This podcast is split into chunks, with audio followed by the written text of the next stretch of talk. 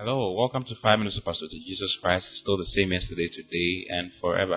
It's a great blessing to be with you once again this morning. It's, it's a blessing. Whenever we wake up in the morning, I think we should give glory to God, you know, for helping us to see another day. This is the day that the Lord has made, and we shall rejoice and be glad in it. I want you to be excited today, everywhere you go, in Jesus' mighty name. Well, I'm still sharing concerning 10 benefits of speaking with tongues. So important. And I believe you are learning a lot, and I believe you are having great experiences. yesterday I was talking about you speaking in tongues everywhere you go. You know, the more you speak with tongues, the more your attitude is kept, the more loving you become, the more you see the glory of God that is resident in your spirit showing forth everywhere you go. It's so important. Don't neglect it. It's an important exercise. That is why the Bible lets us know how important it is. Hallelujah. Today I want to share concerning the fact that speaking in tongues helps us to pray according to the perfect will of God for our lives. You see, the more you speak in tongues or pray in tongues, the more you pray according to the perfect will of God for your life. You know, you could miss the perfect will of God for your life. It is possible. There's a possibility. You know, the Bible talks about the good will of God, the acceptable will of God, and the perfect will of God. So there's a there's a good will. A lot of people are walking in the good will of God. It's not God's perfect will for their lives to go where they are going to or to be where they are. But God can't do much about it. You see. And then there's the acceptable will. God accepts it even though He doesn't really want you to do that. But because you're asking, He can't do much about it. Hallelujah. You know, but praying in tongues helps us to pray according to the perfect will of God, not to get the perfect will of God happening in our lives every every time for, for ourselves. Hallelujah. If you read in Romans chapter 8, verse 26, the Bible says, Likewise, the Spirit also helpeth our infirmities. You see, then it says, For we know not what we should pray for as we ought, but the Spirit makes intercession for us. The Spirit Himself makes intercession for us, with groanings which cannot be uttered. Then verse 27 says, And he that searcheth the heart knoweth what is the mind of the Spirit, because he makes intercession for the saints according to the will of God. He makes intercession for the saints according to the will of God. You see, the Bible didn't say we do not know how to pray. He said we do not know what to pray for as we ought. For we know not what we should pray for as we ought.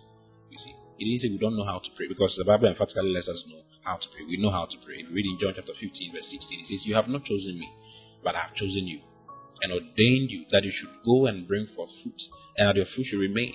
Then the next thing says that whatsoever you shall ask the Father, ask of the Father in my name, he may give it to you. So the way to pray, the how to pray, is to pray to the Father in the name of Jesus, and it's replicated in many places. Hallelujah. But this one is saying we don't know what to pray for as we ought. I mean, sometimes you think this particular thing is good for you, and you're praying for it. You're praying with your own understanding for it. Meanwhile, it may lead you somewhere you're not supposed to go to. You see, so the Bible says that the Spirit Himself, likewise, the Spirit also helps our infirmities. He helps our infirmities. An infirmity not to know, you know, the perfect will of God for your life. It's an infirmity, it's, it's a limitation. But that limitation is taken away as we speak in tongues. You see. It says, For we don't know what we should pray for as we ought. But the Spirit Himself maketh intercession for us, uh, for us with groanings which cannot be uttered. With groanings which cannot be uttered. You see. Other version says with, with words, with tongues that cannot be uttered. Hallelujah. Oh, it's so, so amazing. Then he says, And he that searcheth the heart knoweth that what is the mind of the Spirit, because he makes intercession for the saints according to the will of God. According to the will of God. He does it according to the will of God. According to the perfect will of God. You know, when we pray in tongues, like I said the last time, he, his spirit man prays.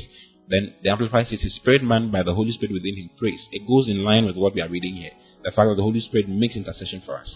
You see, and he does it according to the perfect will of God. Hallelujah. So you, you realize that you are walking in the perfect will of God for your life wherever you go is in line with what God wants you to. And you will have a knowing in your spirit that what you are doing is what God wants you to do. Sometimes I see visions of myself in a place, and after some days I see myself there, and I, the vision is brought back to my memory. I get to know I'm in the perfect will of God for my life because I speak in tongues a lot, a lot. Hallelujah. I speak in tongues a lot, and the more you speak in tongues, the more you walk in line with God's will. You see, it's probably it's very possible for you to pray in a way, and God will answer and it shouldn't be the perfect of God for your life. If you read in the Old Testament, it's there in First Samuel chapter 8, you know, from verse 5. The people asked for a king. They asked God for a king, and they were insistent.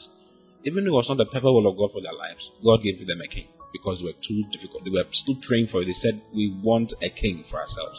You see, First Samuel chapter 8, verse 5. It says, And said unto him, Behold, thou art old, and thy sons walk not in thy ways. Now make us a king to judge us like all the nations. This is Samuel. The children of Israel were telling Samuel to give them a king. But the thing displeased Samuel when they said, Give us a king to judge us. And Samuel prayed unto the Lord. And the Lord said unto Samuel, Hearken unto the voice of the people, You see, he said, hearken on, give them what they want. Hearken unto the voice of the people in all that they say unto thee. For they have not rejected thee, but they have rejected me, that I should not reign over them. According to all the works which they have done since the day that I brought them up out of Egypt, even unto this day, wherewith they have forsaken me and served other gods, so they also do unto thee. You see, he says, They have rejected me. They have not rejected me, they have rejected me, that I should not reign over them. But God gave them the king. Isn't it amazing? God gave them the king. So there's a probability you are doing something now, you've gotten something that will lead you astray. But because you asked for it in a certain way, God had no option but to let it happen. And that is the acceptable of God. It's acceptable, He will help you, He will guide you. But there's a perfect will that will lead you the way God wants to lead you. For you to walk in consonance with God's will perfectly for your life. And the way to do so is to pray in tongues. Pray in tongues. Speak in tongues continuously, every time for your life. It's so important. Don't miss the perfect will of God for your life. Hallelujah. I love you very much. I'll see you again on then. God bless you. Bye bye.